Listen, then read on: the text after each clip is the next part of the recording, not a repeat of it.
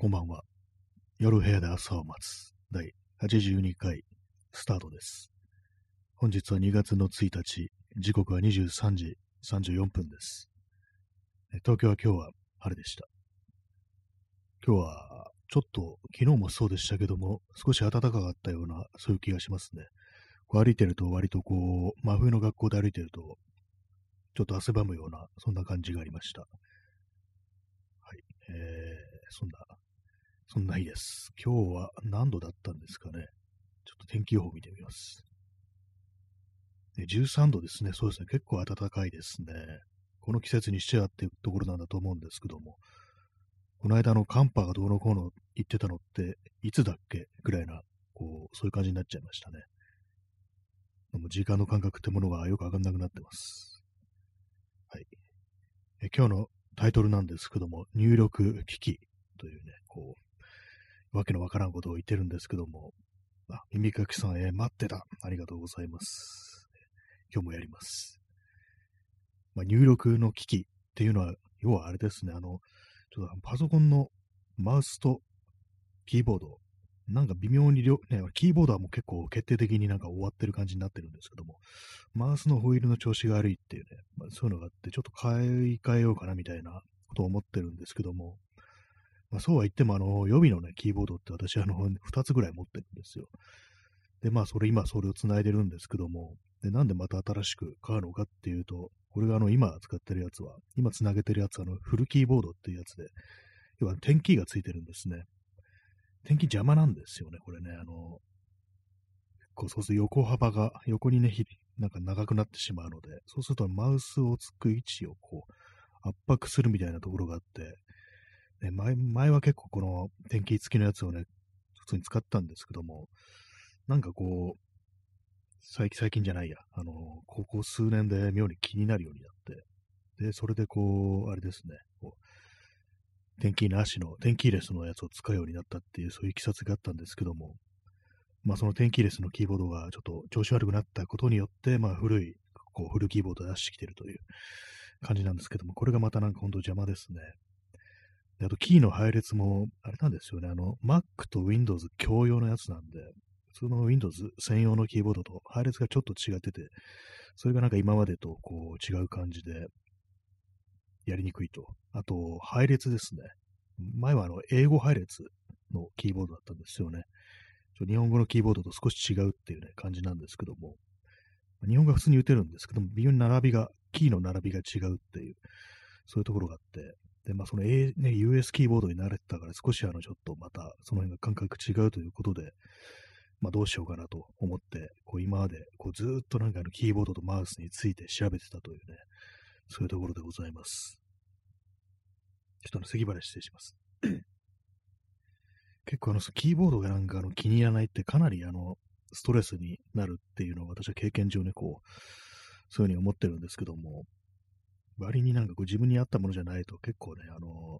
疲れるっていう、ね、肩が凝ったりするっていうことが結構実感としてあるんで、その辺はなんかちょっとあんまこう妥協せずに、こう、ね、ちゃんと、妥協せずって言ったらちょっと大げさですけども、ちゃんと合うものにしたいなっていうようなことは今考えてると。でもあんまり高いのはね、本当買わないです。買いたくないですね。本当なんかあの、キーボードって高いやつ、前も話したと思うんですけども、ものによってなんか本当いいやつ3万円とかでなんかこうしたりして、いや、これキーボードだよねみたいなね。それはちょっとね、あの、さすがにね、買う気になれないんで、本当なんかこう、せいぜい5000円ぐらいまででしょみたいな、そういうところで考えてるというね、そんな感じでございます。で結構あの、いろいろ見ていくとあれですね、あの、ペリックスっていう、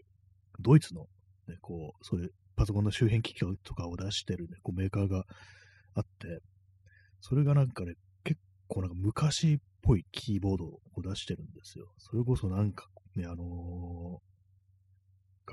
ね、オフィスとか、昔のオフィスとか、昔のね、こう、学校のパソコン室だとか、そういうとこに置いてあるような、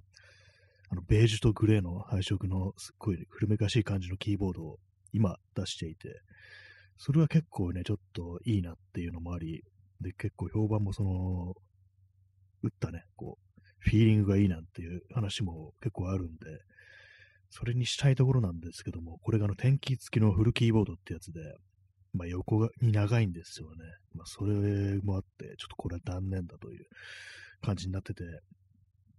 ちょっと非常に惜しいところなんですけども、そうなんですよ。横幅が45センチっていうね、かなり長いっていう。今使ってるね、こう今私目の前にあるフルキーボードがまあ44.5ぐらいなんで、それよりさらに伸びるのかって考えると、ちょっと実用するには、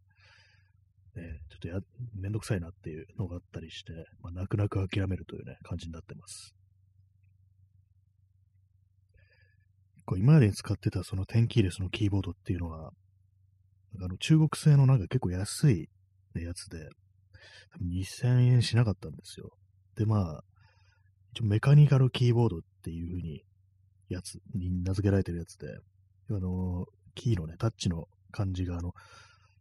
割となんかちゃんと機械っぽいっていうか、普通の今ノートパソコンとかだと、なんかあのー、ペタペタした感じで、なんかぐにゃっとした感じで全然こう、叩いてて気持ちよくないっていう、そういうものが多いかと思うんですけども、それとは違ってなんかこう、カチカチカチカチちゃんという、まあ、この放送でよくね、音が入ってると思うんですけども、キーボードを叩くとき、そういう感じで割とこう、そういう感触がいいっていうね、やつなんですけども、やっぱその安物っていうのがあったりして、気候的には同じであっても、やっぱ耐久性だとか、その辺がちょっとね、あの、微妙みたいで、たまになんかあの、反応しないキーがあったんですよね。で、なんかさっきこう YouTube でそういうキーボードのなんかレビューみたいなのいろいろ見てたら、どうもなんかその辺の安いこう中国製のメカニカルキーボードっていうのは、結構その端子の接触不良みたいなのが起きて、そういうことが割にあるっていう。結構ね、このキーボード使って長いんですけども、2年半ぐらい使ってたんですけども、今更そんなことを知ったと。で、そしてあの、あれですね、もう結構使い始めてから、なんかたまになんかコントロールキーが反応しないなとか、エスケープキーが反応しないなっていう時があったんで、なんかちょっと疑ってたんですけども、やっぱりこれあのー、結構安いやつだからかみたいなこと思ったんですけども、なんかそういう接触量みたいなものが、こう、接点に不良がこう出るみたいなね、でもそういうことあるらしいですね。まあ、だからまあちょっとねそういうストレスから逃れたいなという感じで、次はね、まともなやつを買ってみようかななんていうふうに思ってる、そんなところでございますっていうね、誰にもあんま興味ない話をしてるもんですから、こう、離脱する人が今日は2名も いるという感じなんですけども、まあ、キーボードとかの話聞いても別に面白くないですからね。コーヒーを飲みます。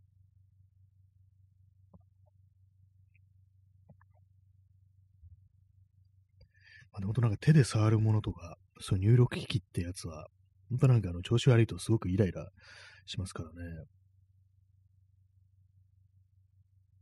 自分の手に合わないものってのはやっぱりあんまなるべく持ち持ちたくないよなっていう、そういうのありますね。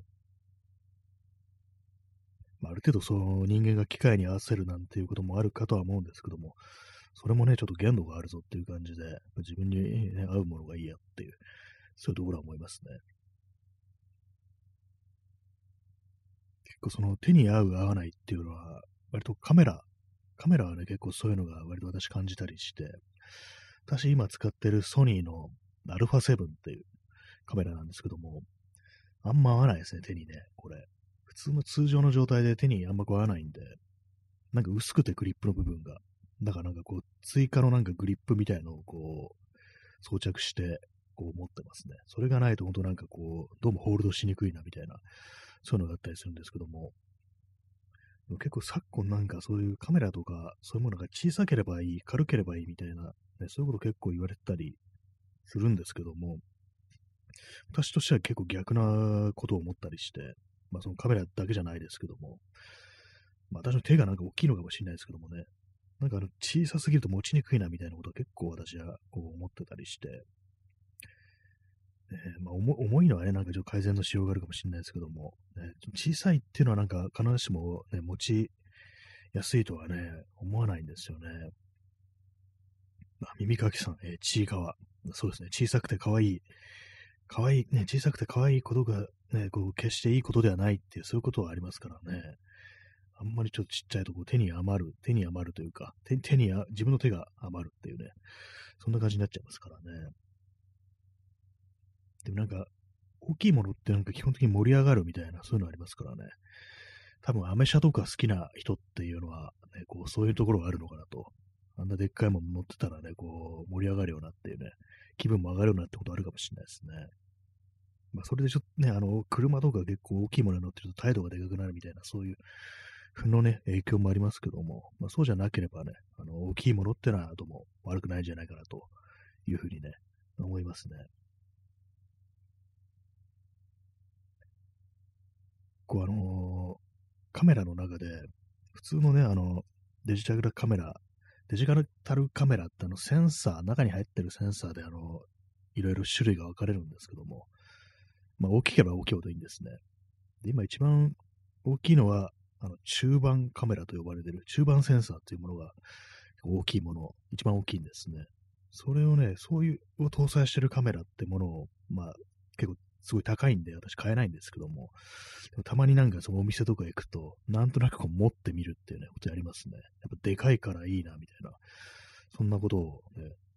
思います。なんか持っただけで、こう、やべえ勢いですげえ盛り上がるみたいなね、なんかそんな感じが結構したりするんですけども、大きいもの、ね、何ですかね、スマホもだんだん大きくなりましたよね。昔なんか結構小さいものとかあったりしたんですけども、私の記憶であの、ソニーエリクソンミニっていうのが、これも10年以上前だと思うんですけどもあって、アンドロイド、初期のアンドロイドですね。これがなんかすごいちっちゃくって、手のひらサイズのアンドロイドみたいな、そういうのがあって、あれ私結構好きだったんですけども、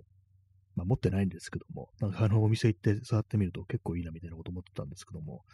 その小型化の流れみたいなのそういえばなくなりましたね。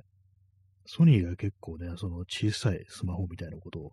ものを結構出した時期があったんですけども、なんかいつの頃からこう出せなくなって、今なんかもう、むやみにでかいみたいな、そんな感じになってますね。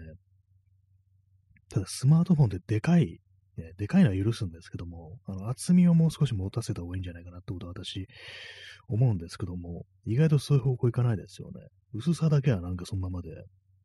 であもっと分厚い方が持ちやすいっていうふうに私は思うんですよね。まあ嫌でしょうけどもね、みんな重いしっていう感じになるから。でもあの現状をね、この大きさなんだったら、もういっそね、こう振り切った方がいいんじゃないのぐらいのことは私は割と思ってたりするんで、でかくしてほしいっていうね、そういうことは思いますね。まあ、他に大きいものってなると、ね、昔の方がなんかそうごついものが売れてたみたいなそんな印象っていうのは結構ありますね。って言いながら今何があったかなって言ってから考えてるんですけども、やっぱ大きいものはなんか性能が高いとか、こう豪華であるみたいな、そういうのあったりして、まあ、よくなんかあのオーディオ機器とか、今の時代のよりも、あのバブル時代のラジカセとかですよね。ああいうものってなんかあの、そのぐらいの時代のものを買った方が、あの、質がいいみたいな、そういう話って結構こう、聞いたりね、しますけども、なんか、私もそう思います。それだけにね、こう、とどまらず、なんか大きいものっていいんじゃないかなって思うんですけども、でもあのね、こうどんどんどんどんこう、環境というものが悪くなっていくとか、資源が少なくなっていくと考えると、必然的に小型化して、で、なんか人間も小型化していくんじゃないかなみたいなことを私は少し思わなくもないっていうね。確か日本人のなんか、平均身長っていうか、私、若者の身長かな。あれなんか、確か、数字が小さくなってるっていうね、なんか聞いたことある、聞いたような覚えがあるんですよね。要は、あの、身長が低くなってるっていうね、ことを聞いたことあるような、ね、感じなんですけども、確かに言われてみたら、なんか、ね、昔より、ちょっと小柄な、ね、こう、若い子が増えたような気がするって、ちょっとなんか、この言い方微妙ですけども、なんかそんな気が少ししますね。えー、耳かきさん、えー、昔の日本のタンスとかごついですね。まあそうですね、霧のタンスとか本当にあの、ね、おじいちゃんおばあちゃん家にあるようなタンスって本当ごつかったですよね。あれね、なんかこう、服をこういうものに入れなければいけないのかみたいな感じ、ちょっと今見るとびっくりするんですけども、ね、でもなんか、今なんか衣装ケースみたいな感じで、タンスに入れるってことあんましないですよね。私、服、衣装ケースに入れてますね。まあ、ぶら下げておくか、クローゼットにぶら下げておくか、衣装ケースっていう感じなんで、まあ、あんなものに所有感ってもう全然ないですからね、ほんと。ちょっとね、こう力加わるとバキッとかいきますからね。まあなんか、それ考えると、タンスってものが、昔タンスがなんか嫁入り道具みたいな、結婚すると、まあ妻になる人の方が、こう、ね、夫と住む、住まいにそのタンス持っていくなんて話をなんか聞いたことあるような気がして、それがあの結構豪華な霧のタンスっていう、そんなことをね、こう聞いたりしたことがありますね。不思議な気がしますね。タンス、ただのね、こう、服を入れておくためだけのものなのに、なんかそういうこだわりみたいなのがあったりしてっていうね。まあ、衣装ケースよりね、これ全然いいですけども、ただ、タンスってすっごく場所取りますね、なんかね、やっぱり。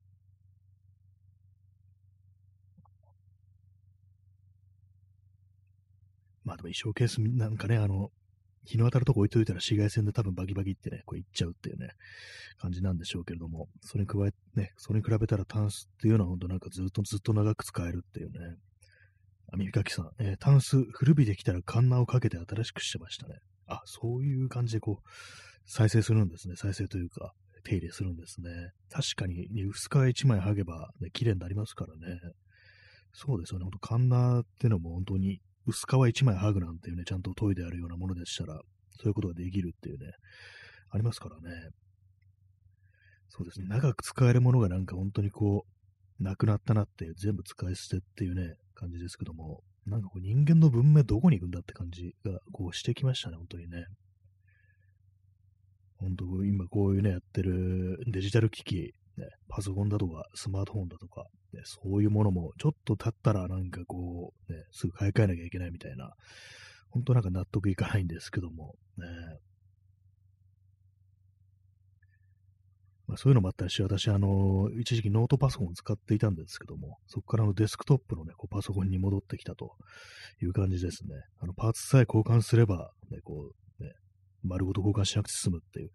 感じで、まあ私はそういう方向にまた再び戻ってきたというところなんですけども、まあスマートフォンに関しては本当なんかね、こう、使い捨てですよね、本当にね。本当おかしいですよね。しかもどんどん値段、ね、特に iPhone なんかものすごいどんどん値段上がっていくしっていう感じで、こんなものを使い捨てるのかっていうね、ちょっと異様な時代だななんてことは、まあ、本当折に触れて、折にね、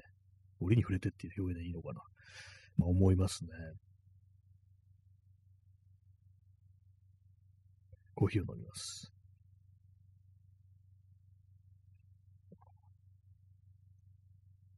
まあ、服もファストファッションで使い捨てっていうね、感じで、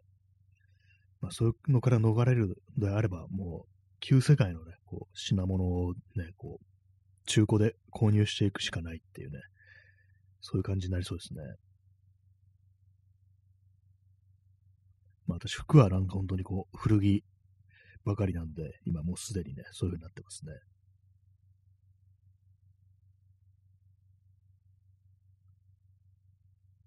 はい。まあ、そんなところなんですけど、でもあれですね、なんかこう、今、結構ね、あのー、若い人たち、20代前半とかそのぐらいの人たちでも、結構その昔の日本っぽい、ね、ものが好きっていう、昔っていうのはなんかこう、まあ、特にあの、ベーパーウェーブとかああいうのって、まあ、要はレトロっていうか、古いね、世界の思考ですよね、ああいうのね。ああいうもの好むっていうのが結構あったりだとか、あといろんなね、こう、昭和っぽい、なんかこう、映像を作ってみるなんて人が結構こう、何人かね、こう、私が YouTube とかでフォローしてる人とかでも、こう、いたりして、なんかすごいなっていうね、ふうに思うんですけども、ね、私より全然こう、年下の若い人たちと、結構なんか好きなものが同じっていうのはなんかこう、ちょっと不思議な感じするっていうか、なんか同じくそれ懐かしいと思うよっていうね、ふうに思うんですけども、結構やっぱりなんかそういう、なんか何でもね、こう、すぐにあっという間に古びてしまうというか、使い物にならなくなってしまう、ね、古くなってダメになるっていう、そういう世界で、なんか何かしらの抵抗として、まあそういう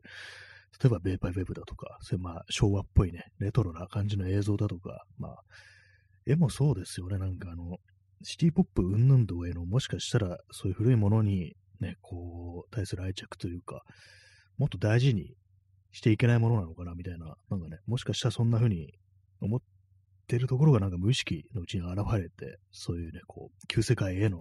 こう懐かしむような、こう、思考として現れてるのかなってことをなんかこの間ふと思ったりして、っていうところですね。私なんか最初そのベーパーウェーブうんぬんとか、ね、そういう、まあ、レトロっぽい映像とか、そういうのをこう初めて、ね、目にしたときに、まあ、普通になんかまあ、中年とかが なんかこうね、自分が子供の頃とか、ね、あるいは生まれる前とか、そういうものをなんか懐かしんでんのかななんてこと思ったんですけども、でもなんかどうも見てみると結構ね、そう、本当になんか、二十歳ぐらいの人とかもなんかこういたりして、あ、そうなんだっていう感じで、ね、割となんかこう、ね、自分より全然、ね、こう、年下の人が結構同じものを懐かしいと思って見ているっていうね、そういうことが起こるんだなというね、まあそういうことに気づきましたね。コーヒーを飲みます。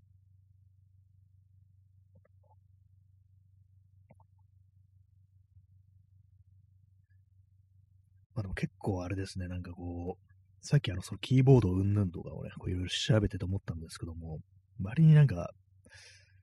なんていうんですかね、こう、そデジタル機器でも懐かしいみたいな、なんかそういうのが出てきてたりして、最近結構あるんですけども、あのー、デジカメ、あの、黎明期のデジカメみたいな、多分2000年、0年、0年代前半とかのデジカメっていうね、なんかそういうようなね、こう、もう結構ね、性能の低い状態の、で、まあまあ出、出始めの頃ですよね。それで撮った、なんかこう、写真が結構懐かしいみたいな、結構味わいがあるみたいな、そういうことを言ってる人結構いたりして、まあもうすでにその0年代というものがもう、イニシエのなんかこうレトロな感じにこうなってるっていうね、ともそういうこともあるらしいですね。デジタル機器がもう古いデジタル機器みたいな、まあそういうのがこう、ね、あるみたいです。で確かにあのー、もうすでにあの iPhone の、結構 iPhone のあの画面の感じ、あの UI とかのスタイルって結構途中からなんかいろいろ変わりましたよね。初期の頃、なんかいろいろなんとかデザインとかね、なんかこう、いろいろありましたけども、何でしたっけ？あの、スキューモフィックデザインでしたっけ？そっからなんかフラットデザインでなんだかうんかんとかなんかマテリアルなんとかとかなんかそういうのいろいろありましたけども、まあ、よく知らない私にもなんかそういうような言葉だけがこう入ってきてて、あそういうものにもこういろいろ流行るスタイルがあるんだなと感じたんですけども、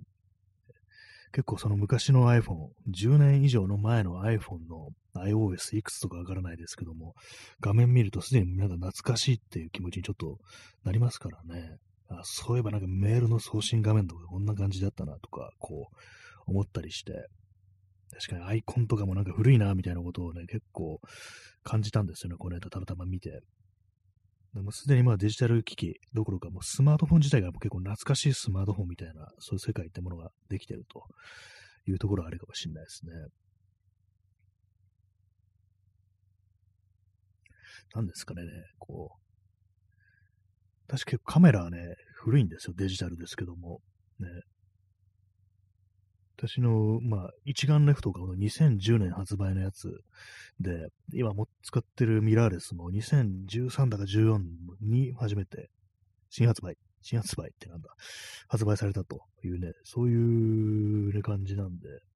結構まあ長く使ってるんですよね。10年以上とか、10年ぐらいとか。感じなんで、もはやこれもレトロの部類に入ってくるのかななんてことはちょっと思ってるし、あと結構壊れないなみたいなこと思いますね。デジタルものっても。まあ、定期的に使ってるからかもしれないですけどもね。えー、P さん、えー、ヴィンテージのデニムの修理、草薙剛の YouTube チャンネルでやり方を学びました。あ、修理の話もしてるんですか、草薙先生は。面白そうですね。デニムのリペアってかなりなんかこう、テクがいりそうですからね。あのなんか、ちゃんと色落ちした感じとかを残して、穴は塞ぐみたいなもの、ね、そういう結構難しいね、こう、リペアの跡があんまわからないようにするっていう結構職人技みたいなのがあるってことは私はなんか聞いたことあったりしたんですけども、結構奥深いですよね。草薙先生がそれを紹介してる、ね、あちょその動画も私まだ見てないんで、ちょっと後でこう、見てみようかなと思います。ありがとうございます。三垣さん、えー、ブラウン管で映像を見るのが好きな人はたまにいます。あ、なんか、けたまにね、なんかこう、いますよね。なんかね、あれって大変ですよね、ブラウン管ね。あれ、ね。私の友人で、私はその、具体的に見に行ったことはないんですけども、なんかブラウン管を使って映像を流して、そこになんか音楽載せるみたいな、そういうね、なんかこう活動してる人いて、で、なんか、ブラウン管を結構なんかね、あの、私それ実際イベントとかね、こう顔出したことないんですけども、なんかね、こう見てると、結構そのモニ、ブラウン管をなんかね、こう2、3台前が持って移動してるみたいな感じらしく、よく、これすごい重いだろうなと思ってて、たまになんかこう思うんですけども、ね、ブラウン管重いですからね。あ、耳かきさん延長してありがとうございます。延長させていただきます。はい。延長しました。そうですね、ブラウン管ね。私、ブラウン管のテレビ、いつくらいまで持ってたかな ?2010 年ぐらいまでは持ってたんですよ。でもなんかここであの今ちょっと矛盾あるぞって思った方いると思うんですけども、2005年ぐらいから私はテレビを見てないというふうにね、こう思われる方もいたと思う、いると思うんですけども、そうなんですよ。実際まあその2005年の時点でテレビ壊れて捨てて、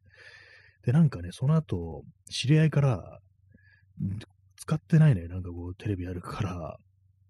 あげるじゃなくて預かってなんかっていう言われて、で、私もその時、まあテレビこうやってなかったんで、あ、いいよっつって、こう預かって、まあ事実上なんかあげるみたいな感じなんですけども、なんか 言葉の上で預かってみたいな感じで、別に返してくんなくてもいいけどっていうなんか変な感じのなんかことがあったんですけども、それでまああの、結局ね、置いてあったんですけども、アンテナ繋がずに、あの、ビデオ、VHS、その時デッキがあって、VHS のね、こう映画を見るだけに使ってたってことありましたね。それもね、確か2010年ぐらいにあの捨てたんですけども、まあ普通にあの別に何も言わずに捨てましたね。報告しないで、捨てていいっていいって聞かないで捨てたんですけども、まあ別にいいだろうって感じで、今、まあ話してないですね、そういえばね。まあいいでしょう。ね、そんなことがありましたね。まあブランカン。私、パソコンとかでね、あの、CRT モニター、ブラウンカン使ってた時期、結構長かったですね、そういえばね。2009年ぐらいまでね、あの、ブラウン管のモニター使ってましたね。液晶もあったんですけども、なんかブラウン管のモニターをこう捨てずに、ね、使ってて、まあ、最終的にあのコンデンサーが破裂してパンと音がして、こう映らなくなって、こう、ね、死にましたけれども、そんな私のブラウン管の思い出ですね。え P さん、えー、学び、ありがとうございますね。そうですね。あの、リペアについて学べたという感じでね、ちょ私もその草薙先生のチャンネルとで見てみようと思います。はい。えー、耳かきさん、えー、DJ の友人に以前ちょっと聞いたんですが、レコード使って DJ するのって日本人ぐらいです。日本人くらいらしいです。他の国は大体データ化、焼いた CD でやるらしいです。あ、そうなんですね。レコード使うの、日本人ぐらい。なんか私、あの、一時期ね、あの、友人があの DJ バーみたいなところでイベントやってて、たまになんか行くとことあったんですけども、みんなあれでしたね、大体レコードをね、持ってて、なんか結構カートに猫入れて持ってきてて、結構大変そうだなっていうふうに思ってたんですけども、そうなんですね。レコード使うの日本人ぐらいって結構意外な感じしますね。本気の人はなんかみんなレコードなのかなぐらいのこと思ったんですけども、ね、他の国とかだとなんか車移動がなんか当たり前だから、当たり前っぽいからアメリカとかだと、だからね、もう少しなんかその、重いもの持ち運ぶということに対する障壁は低いのかなっていう感じでレコード使ってそうだなって思ってたんですけども、ね、他の国は大体データ化、焼いた CD でやるらしいです。そうなんですね。データっていうのはわかるんですけども、なんか、CD は CD でも焼いたやつなんですね。ってことは、なんかあれですかね、あのー、つな、すでに繋いであるのを流すだけみたいなさすがにそれはないか。一応なんかあの、DJ, DJ のことよくわかんないですけども、なんかつまみがいっぱいあるやつをなんかいじってますよね。あれでなんかうまく、こう、BPM だとか、ね、そういうものを合わせて、こう、曲と曲の間をつなげていくというね、なんかでもいろいろありますよね、なんか、ね、ああいう機械って。具体的に何なのか私はちょっとよくわからないんですけども。ね、なんかそういう焼いた CG でやるってことは実はすべてね、あのー、初めからあの、ね、録音されてる、ね、ものなのに、決まりきったものなのに、なんかや、ね、手元でなんかやってるけど、実はあの、振りだけだったっていうね、なんかそんなことやったりして、ちょっと面白いなと思ったんですけども。まあ、DJ ってあれですよね、その、来てる人、お客さんのなんかノリみたいなのを見て、なんかこう、その、ね、こう、合ってるね、曲をどんどんどんどんかけていくっていうね、そういうことだと思ってたんですけども、もしかしたら、す、べ、てがこう台本通りだったっていうね、そんなんだったらちょっとね、びっくりですね。P さん、昔はカートを弟子に運ばせていた DJ も多かった。まあ、そうなんですね。重いですからね、あれね、本当にね、レコード本当重いですよね。そんな持ったことないですけども、確かにそういうなんかこう、カバン持ち的なこういう役割のね、DJ も、ある意味なんかそう、指定関係みたいなものが結構あるっていう。割と音楽ってそういうのがありそうですね。指定関係みたいなものって。あんまその辺はこう、ね、そんなにあの、フラットな感じじゃ、こう、やっぱないのかななんて思いますね。えー、川添眠さん、えー、ドーナツいただきました。ありがとうございます。ね、こういいですね。甘いもの、なんか甘いものが食べたくなってきますね。最近なんか普通にご飯食べるのがなんかめんどくさくって、こう何でも甘いもので済ませたいような、こう、ちょっと良くないね、感じなんですけども、大体そういう時ってあれですよね。頭の調子が良くない時っていう、そういうことですから、ね、本当は普通にご飯食べて、タンパク質を取るのが一番こういいのかなと思うんですけども、なんかどうもね、こう普通の食べ物がめんどくさくって甘いもんでいいやみたいな、どうしてもそういう感じになっちゃうところがありますね。えー、P さん、えー、浦原著名人岩永光は大貫賢章の弟子。あなんか聞いたことあります。岩永光。なんかあのー、あれでしたっけ？サングラスをかけてる人でしたっけ？で、なんか革ジャンを着てる人でしたっけ？私なんか裏腹とかそれあんま詳しくないんですけども、なんとなく、なんとなくあの人かな？みたいなのがこう、うっすら出てくるんですけども、大貫賢章って人は、あのー、この人は音楽評論家なんですかね。音楽ライター。なんか名前は知ってますね。なんか、そうなんですね。弟子なんですね。でも、服の、服の人かと思ってましたね。その岩永光って人は。なんか、ね。えー、P さん、ブリコのレーシンググラス。あ、なんかブリコって聞いたことあります。サングラスの結構、ね、ブランドですよね。レーシンググラスなんですね。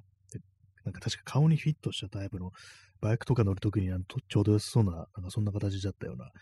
気がしますね。じゃもう最初はなんかそういう方からこう来て、徐々になんかこうカルチャーとか、まあ音楽もカルチャーですけども、ファッションとかそういう方に行ったっていう人なんですかね。今、裏腹ってどうなんですかね。私、前にあの辺撮ったの、もう結構何ヶ月も前ですけども、いや、なんだ、夏ぐらいから去年の、なんかやっぱお店がなんか、すごく少なくなってたような、そんなあの印象がありましたね。別に私あの辺で買い物することはないんですけども、ね、服とか買いませんからね、全然ね。やっぱりなんか、コロナうんぬんとかで、なんか、どんどんどんどんね、お店なくなっちゃったのかなと思って悲しくなりましたけどもね。えー、P さん、DJ カルチャー、パイセンカルチャー。まあ、やっぱりそうなんですね。まあ、弟子なんていうね、言葉が出てくる以上、まあ、パイセンカルチャーという、そのまんまですよね、本当にね。パイセンカルチャーじゃないカルチャーってあるんですかね？すべてのアート、ね、彫刻とかにもパイセンカルチャーとかあるんですかね？美大とかにもパイセンカルチャーあるんですかね？なんかありそうですね。なんかね、普通に。まあでも、芸術家、まあ、弟子とか師匠とかね、まあそういうものもこう、あるでしょうからね。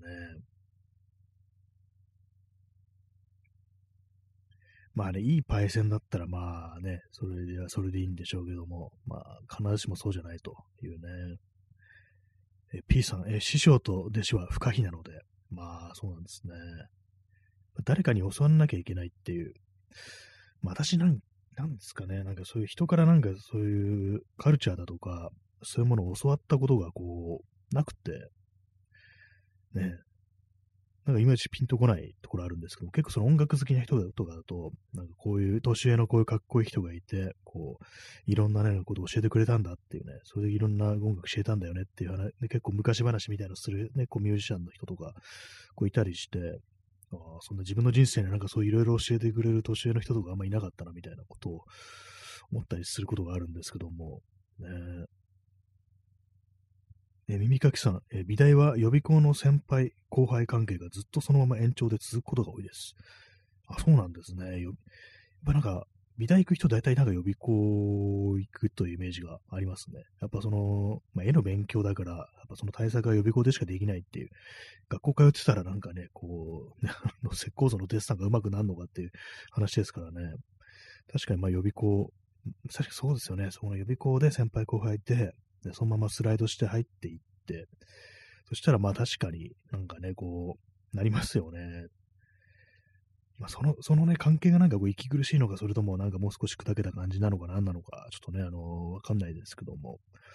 まあね、先輩後輩っていうのもいろんなね、関係ありますからね、普通にまあ、タメ口とか聞いてるようなね、関係動画もまあ、ありつつ、本当の絶対服中みたいなね、怖いね、こう、不良のなんかカルチャーみたいなのの先輩後輩っていうのもありますからね。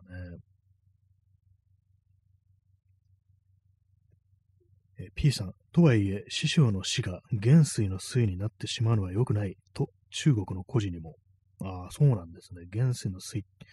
なんかまあ、上に君臨して支配するみたいな、そういう風になってしまっては良くないと。ね、それは師匠じゃなくなるぞっていう、ね、同じね、こう、死、水というね、文字を、漢字を使っていても違うものだという感じなんですかね。そうですね。こういい師匠になるっていうのもなかなかこう難しいですよね。別に私も自分よりなんかこう年下のね、こう人に何かこうしてあげたっていうようなこと、まあね、こう全然ね、こうないですからね、本当にね。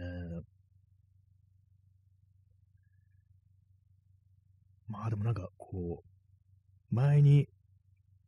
バンドやってた時、今のあの、休眠状態のバンドじゃなくて、もっとあの、二十歳、ね、19歳ぐらいの時になんかバンドみたいなね、ことをこう、やってた時、やってるっつか遊びなんですけども、なんかちょっとスタジオ入って遊んでみようみたいな、そんな感じやったんですけども、その時ちょっとね、あの、年 sure の人とや、ね、こう、やってたんですよ。で、まあその人のね、なんか友達と、なんかこう、なんかね、お花見とかに行ったことがあって、結構まあ年上のね、なんか結構、いろんな音楽に詳しい人とね、なんか、なぜかこう花見に行ったなんていうね、そんな思い出がありますね。なんかあんまこううまく話せなくって、こう、うわ、なんかすごいみんな、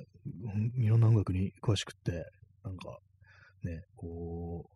世界が違うな、みたいなことちょっと思っちゃって、なんかあんまうまく話せなかったっていうね、そういうことがありますね。まあ、その一回しかね、なんかその人たちに会うことなかったんですけども、ね、コーヒーを飲みます。えー、耳かきさん、美大の学生が予備校の講師のバイトをやってると、予備校生に無条件でモテるという法則があります。予備校生からしたら、狭い世界での頼れる先生なので。あ、そうなんですね。あ、あ美大に合格して、その後は予備校で講師のバイトをするって、そういうルートがあるんですね。まあ、そうなれば、ね、こう、無条件でモテるっていう、まあ、そうですよね。こう今から自分が行こうとする世界で、まあ、そこに詳しい、ね、年上の人となれば、もうね、こう、そこに行くだろうという、モテるだろうというね、怖いですね、なんかね、人間ね。何なんですかね、なんかこう、ね。大体なんかそうなりますよね、基本的に。ね。不思議な、ななんていうか、こうまあ、これは現実のなんていうか、こうあれですよ。まあ、大体まあ、その、ね、こう、年下、年若い方が女性で、年上の方が男性っていう、なんかこう、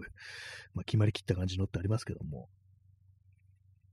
まあ、男女のなんかね、そういうような格差みたいなものが、そういうね、こう、ところにもなんか現れるのかなみたいな、ちょっと何言ってるのかわかんないですけども、まあ、もしかしたらその逆のこともあるのかもしれないですけどもね、こう、予備校の講師のね、こう、バイトやってるね、先輩、ね、女の人かもしれないしっていうね、そんなのもありますからね。え耳かきさん、だから講師は学生と付き合ってる率が高く、入学するとフィルターが剥がれて別れることが多いです。あ、そうなんですね。入学しちゃうとダメなんですね。えー、まだまあその幻想はまだ続くのかなと思ったんですけど意外にそうでもないと。まあそうですね。ただあの、まああの、あれですよね。こう、年上になっちゃいますよね。講師のバイトをしてるっていうだけであって、ものすごく見識があるわけでも、そんなには実はないっていうことだっていうふうに分かっちゃうんですかね。フィルターが剥がれて分かれることが多いですっていう。まあ大体まあ、恋は幻と言いますからね。気が狂ってないとあんなことはしないという私は、いつも私はね、こう、この放送で何度も言ってるんですけども、ね、もう大体まあ頭おかしくなったああいうことするんですよね。また、気の食わない、狂わない人生というものも非常にこう、虚しいものだなってことは私は、こう、今は、今となっては思うなというね、なんかちょっと何言ってるかわかんなくなってきましたけども、ね、そうなんですね。でもなんかそう講師のバイトをするっていうのが、こう学生がそういうのをやるっていうのはなんかちょっと意外なっていうか初初耳でしたね。なんかもう少しこう、年のいった人がやるのかなみたいなね。え耳かきさん、え先に入学してて経験値があるというリソースが尽きると冷めてしまい、わかります。ああ、もう本当確かにあの、先に入っただけってことですからね。そんなあの、そこまで、ね、入っちゃったらなんか大体慣れちゃいますよ。わかる、わかるもんだろうっていうね、感じですけどもね、そんなにこの人すごくね、こう、自分と違うわけでもないな、みたいな、ね、そういうのがこうなくなるんでしょうね。まあ私、美大、ね、美大版のことはちょっとわからないですけども、ね、結構美大のなんかこう卒業した人からすると、結構なんか美大幻想みたいなものをね、なんかね、こう他人からなんかね、こう押し付けられるみたいな、そういうのがね、こうあったりするって、ちょっと嫌だっていう話をしてる人がいて、まあそうなんだみたいなこと思ったんですけども、なんかね、美大っていうことに対して、ちょっと突っかかってくるみたいな人がたまにいるっていうね、まあ、どう私はなんかそういうのあんま持ったことないんですけども、ね、私はなんか美大の、美大行ったっていう人と友達になったのと結構なんかこう、成人してから結構経ったくらいの時期で、本当なんかまだね、自分が、本当20代前半とか、そういう頃にあの友達に、なんかそっちの方面の友達とはこう、全然いなかったんですけども、で、まあ別にあの、どこのね、どうどういう学校通ってるかとか、まあそんなことを聞かないで、一緒にこう話してる人とか見ましたから、まあ、実はあの人美大だったのかなとか、そんなのあるかもしれないですけども、別になんかそんな、あのね、変な幻想というか、なんか特になかったんですけども、なんか人によってやっぱりなんかそういうのがあるらしく、で、なんか変に突っかかってくるみたいなね、そういうのがあって、ちょっとへきへきするところがあるみたいなことを話してる人がいましたね。耳かきさん、えー、美大イコールボンボンと思い込んでる人は割といます。あ、そういう方なんですね。なんか、クリエイティブであるというなんかそういう思い込み方を思いきや、普通になんかお金持ってるんだろう、お前の家はみたいな、そういう感じですかね。確かにその感じで突っかかってこられるとかなりね、ちょっときついものが、まあありますよね。私がね、あの、唯一美大にある、ね、こう、そういうね、偏見というか、思い込みは、あの、草を吸っているっていうね、それだけですね。はい。ね、ラッパーに対してもありますね。ラッパー、ラッパーイコール草を吸っているっていうね。まあ、何でもまあちょっと草を吸っている方向に行くんですけども、ね、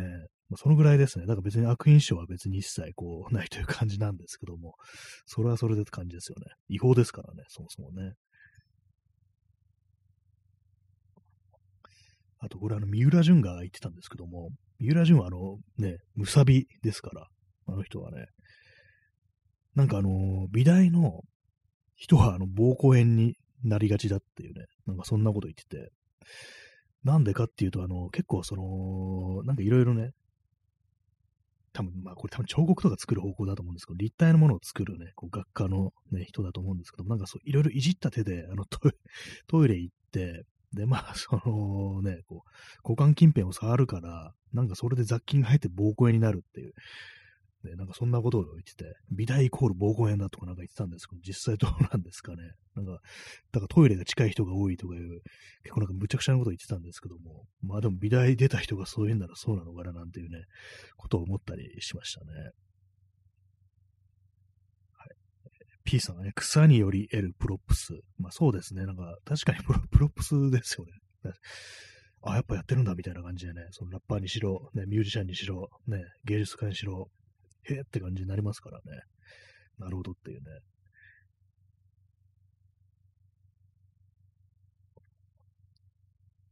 まあでもそんなことを言う、ね、人に言うやつはいないよって感じですけども、ね、わかんないですからね、実はなんかこうみんなやってましたなんていうね、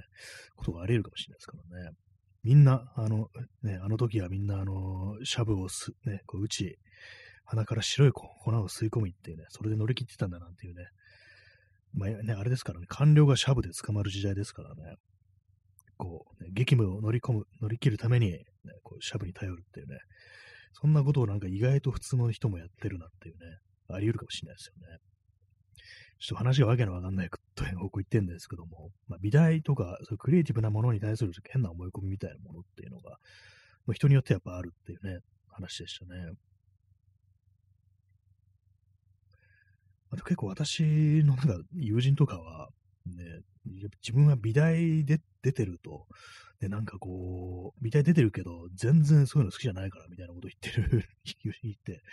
たまに私がなんかね、なんかこう、写真とか撮ったりしないのみたいなね、なんかそんなことをこう、結構興味本位っていうか、なんか、もしそういうのやるんだったら見てみたいなみたいな感じで聞いたりするんですけども、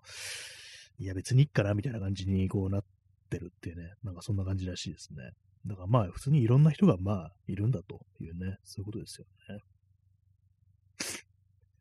え、耳かきさん、えー、三浦淳は学生時代授業中にふざけすぎて教授に殴られた時に、先生優しくしてえなと言ったという話がなんか好きです。そんなことあったんですね。やばいですね。こう、美大で先生が殴ってくるって、大学って先生殴るんですかね。それ話聞いたことないですけど、ね、先生が殴るっていうね、中学校じゃないんだからっていうね、こう感じですけども、ね、先生優しくしてえなって、ちょっと面白いですね、その言い方ね。やっぱあの、京京都弁のね、優しくしてえなっていうね。やっぱなんか京都弁はなんかソフトでね、なんかいいですよね。私のなんか昔のご友人で京都出身のね、こう、いたんですけども、やなんかあの、それなんか何か言っても結構その優しく聞こえるっていうね、なんかそういうのありましたね。授業中にふさげすぎて殴られるってすごいですよね、本当にね。ユーラジュンの話でこう思い出すのはあれですね、あの、酔っ払って、なんかお店の看板をなんかぶっ壊して、で、まあ、それ当然なんかそう見つかってね、怒られて、弁償しろって言われて、すいません、じゃあ俺たち、何度か作りますっていう風に言って、で、なんかね、そこそアクリル板とかで作ったのかな？なんかそういうので、こう、ね、頑張って作って持ってったら、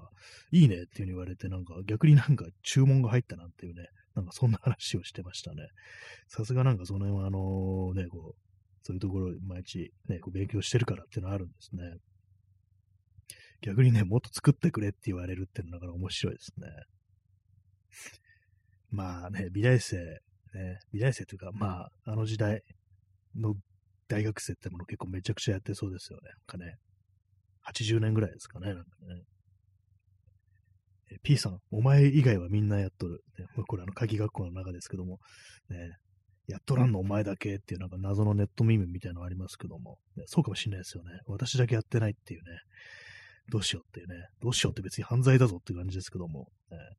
でも、もしそうだったらちょっとショック受けますね。みんななんか昔の知り合いとかが、やんとか俺昔普通になんかそういうのやってたよって言われたら、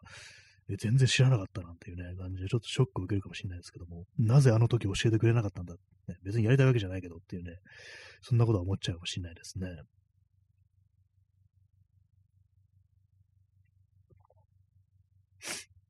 でもなんかこう、昔のね、ことを思い出すと、別に友人とかそういうんじゃなくても、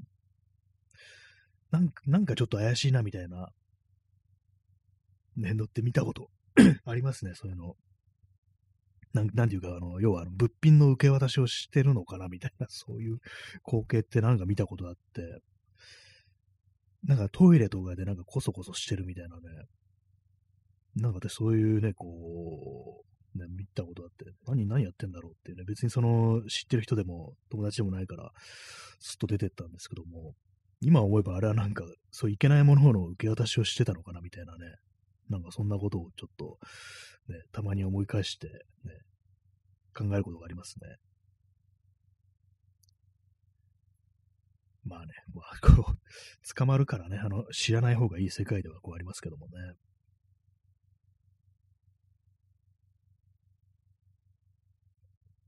なんか昔、あの、あれなんですよね、こう、なんか新聞かなんかのコラムで読んだんですけども、新大久保の駅前をまあ、その確かコラム書いてた人が、あのー、外国人男性というか、白人男性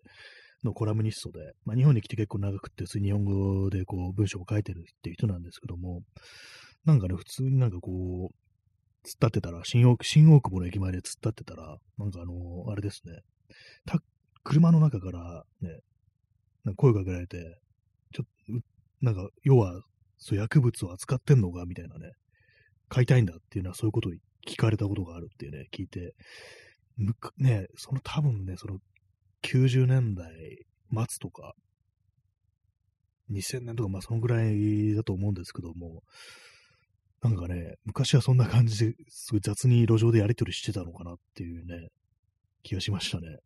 どうだたんですかね。なんかああいうもので、手に入れる人ってどっから一体手に入れてんだっていうね、芸能人とかだったらなんかそういうルートみたいなのかもしれないですけど、本当一般のね、こう人がそういう手を出すっていうのは、いかなるルートでね、こう来るのかなと思うんですけども、ね、本当謎ですよね。えー、P さん、えー、証券はやってない。かっこ嘘。ね、そうですね。証券、ねあれですからね、あとなんか、スーッと鼻からたまらねえっていう、なんかあの、インタビューかなんかでね、要はあの、コカインを鼻から吸ってね、たまんねえってね、なんかそんなことやってる時期あったよっていう、なんかそういう話だったと思うんですけども、あれをやってないってね、こうやれるとね、っていうか、捕ま、捕まってましたよね、普通にね、証券はね。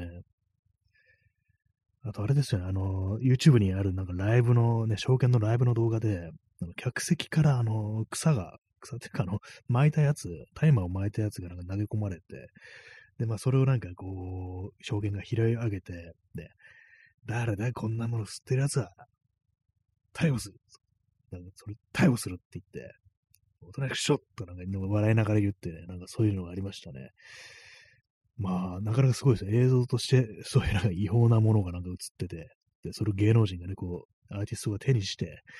誰だこんなもの持ち込んでんのは？とかなんか言って笑うってなかなか結構衝撃的なシーンではあると思うんですけども、たまになんかあれ見たくなりますね、本当にね。無駄な抵抗をやめろとかなんかね、笑いながらこう言ってましたね。えー、耳かきさん、えー、記憶では96年に渋谷のセンター街では路上で普通にマジックマッシュルームを売ってました。汚い文字でマジックマッシュルームありますという看板出して若者が座ってました。ああ、じゃあ、あの、そうですよね。合法だったんですね。そういえばね、マジックマッシュルームって。確かに、そうですね。私も渋谷とかね、あんま行かなかったもんですから、それ見たことなかったんですけども、なんかいい時代だったな、ちょっと今、ふと思ってしまいました。それ、今なんかそういうの売ってたらちょっと買おうかなぐらいの感じになりそうですからね。まあでもあれもなんかね、やりすぎると大変ですからね。三浦淳はなんかあのインド行って、マジックマッシュルーム入ってるって言われないで、なんかあのー、オムレツね、こうなんか食べに行ったらオムレツ出てきてマジックマッシュルーム入りだったらしいんですよ。それ知らないでね、結構バクバク食べてたら、あの、すっごい酔っ払っちゃって、その後なんかこう、調子良くなって、なんか原付とか乗って走ったらしいんですよ。そしたらあの、転んで大怪我したっていうね、なんかそんなこと言ってましたね。そうなんですよ。合法だったんですよね。いつぐらいまで合法だったんですかね。なんかそんなね、なんかそんな時代あったんですね。そのマジックマシュルームどこでね、普通に栽培とかこう、してたんですかね。なんかあんまこう日本のものではないというね、それこそインドとかなんかこう、そうアジアのどっかの国っていうイメージあるんですけども、日本でも栽培が可能だったんですかね。なかなか結構すごい時代でしたのでね。でも思えばなんか、脱法ハーブとかいうものがあったのって、あれってなんか10年、10年くらい前ですよ。10年も経ってない感じでしたっけ？ねなんか、ね、ありましたよね。マジック マッシュルームとか、じゃない、あの、脱法ハブって、あれはなんか非常に危険なものだったらしいですけども、結局のところなんかあの、ね、天然物っぽく見せてるけれども、ハーブとか言ってるけども、なんか適当な草に、やばめなね、化学薬品とか振りかけてあるみたいな、なんか、そんなもんが、であることが多いなんて言って、で、やっぱあれによっ、ね、あれをやったことによって、なんかすごい大事故とかね、こう、起こしたりとかね、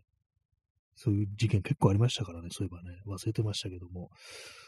一時期なんかあの、池袋かなんかであの暴走事故みたいの、ね、起こりましたよね。それ確かなんか人がはねられたりみたいなのがこう、なったりして、で、まあそれ運転してたのが、人があの、まあ、脱法ハブをやっていたというね、なんかそういうなんか事件とかありましたね。確かになんかいつの間にかそういうの全然こう、聞かなくなりましたね。まあ、まあ、売らなくなったのかな、売れなくなったのかなと思うんですけどもね。危険ドラッグとか言いそうだ、そういう方だったましたね、そういえばね。まあでもなんか本当ややばいものだったね、らしいですね。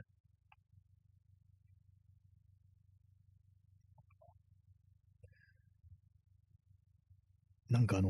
ー、作家のあの、石丸現象っていう人も、なんかね、その辺のハーブ的なものやってちょっとやばくなったみたいなことが、ね、なんか、ね、普通にそのそういう話ツイッターとかで書いてたようなこう気がするんですけども、なんかあれはどう、どうにもね、こうどうもやばいものらしいですね、本当にね。ね、あれをやったという話はなんか、あんまね、そのニュースでしか聞いたことがないですね。そんな事故がね、なんかこう、何件かあったというね、そういう記憶がありますね。まあ、マジックマッシュームの方がまあ、マシなんでしょうね。多分天然物だけどっていうね。まあでも、何事もまあやりすぎは良くないって言いますからね。考えると、ね、天然物でも、あんまこうやりすぎたら、あれで、まあ、なんでそこはやっぱ大麻が一番なんか毒が少ないんですかね。よくわかんないですけども。あれもなんか、ね、前も言いましたけど、タバコみたいにスーって吸うとなんか普通にタールとか、なんかタールだったかニコチンだったか、なんかこうあるから、あんま肺には良くないものなんだっていうね、なんか誰かがこう、ね、言ってたような気がするんですけども、ね、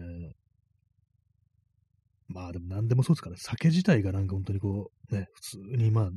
飲みすぎると、こう、やばいですからね。私、この間久々酒飲んで、結構ね、あの、まあ、別にあの二日酔いとかなんなかったですけども、でも翌日とか、まあ、昨日ですね、結構なんか気持ちがなんか沈むなみたいなのがこうあったりして、ね、やっぱりまあ、頭には良くないなってことを思いましたけども、まあ何事も程度、程度ですね、本当にね。まあでも本当なんか、久々に飲んだにしても二日酔いにならなかったのが結構ね、なんでだろうっていう感じで、そうなんです。一時期なんか酒飲むたびになんか結構気持ち悪くなったりとかね、こう二日酔いになる感じになっちゃって、それからあんま飲まなくなったんですけども、えー、よくわからないですね。自分のコンディションがなんかね、わかんないですね。えー、P さん、えー、毒が少ないと考えたアキャベ。これあれですね、安倍昭恵さんの略ですかね。なんか普通に今解説しちゃいましたけども。昭恵さんは、そうですね、毒が少ないからっていうふうに考えてるんですかね。ね今どうしてるんですかね、昭恵さんね。昭恵さんって吸ったことあるんですかね？って、こういうこと言って大丈夫なんですかね？まあ、わかんないです。まあ、あの、外国とか行ったらね、大丈夫な国とかありますから、そこオランダとかね、行ったら別にやってもいいというね、わけですからね。そういうね、ことを考えると、ね、昭恵さんもなんか、そういうね、ああいうものを吸って気分良くなったことがあるのかなっていうね、ふうに思ったりして、ね、安倍晋三さんは吸ったことあるんですかね？なんか想像つかないですけども、ねめちゃくちゃね、なんかこう咳込んでそう。安倍晋三さんの場合はすごい咳込んでそうな気がします。なんか吸うの下手でね。何言ってかわかんないですけども。え、耳かきさんはニコニコして吸ってそうですね。まあそうですね。昭恵さんはなんかほんと胴に入った感じで吸いそうですよね。こう、ぷかーっとね、なんか、ソファーにね、なんかすごいもたれかかってね、なんかこう、この人慣れてるみたいなね、こう、かなりチルしてるなみたいな感じで、こう、吸ってそうなね、こう、絵が普通に浮かんできましたね、なんかね。この人慣れてるっていうね。すいません、吸ったことなかったら、アキエさんすいません、なんか私の想像です。ね、え P さん、ああの畑に放火されてすごい煙があって、あの、あれですね、昭恵さんがね、あの、の写真でなんかよくある、あの、朝畑のね、なんかこう、前でなんか微笑んでる昭恵さんもね、ありますけども、あそこに放火されたらすごいですよね。多分燃えたやつでもなんかあの、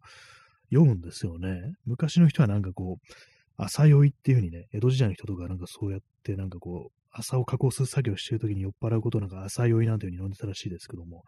もうね、あの近辺の人たちがみんなあのね、こう、いい感じになってしまうっていうね、いい感じじゃないかもしれないですけども、きつい感じかもしれないですけども、ね、みんなで酔っ払うっていうね、それはそれでちょっと面白い光景ではあるかもしれないですね。国会議事堂をなんかその煙で巻いてみたいですよね。草を燃やしたね。みんななんかこう、ね、どうかなってるっていう感じのをちょっと見てみたい気もしますね。耳かきさん、えー、麻生は吸わなそうというか、もっとハードなの決めてそうなイメージが。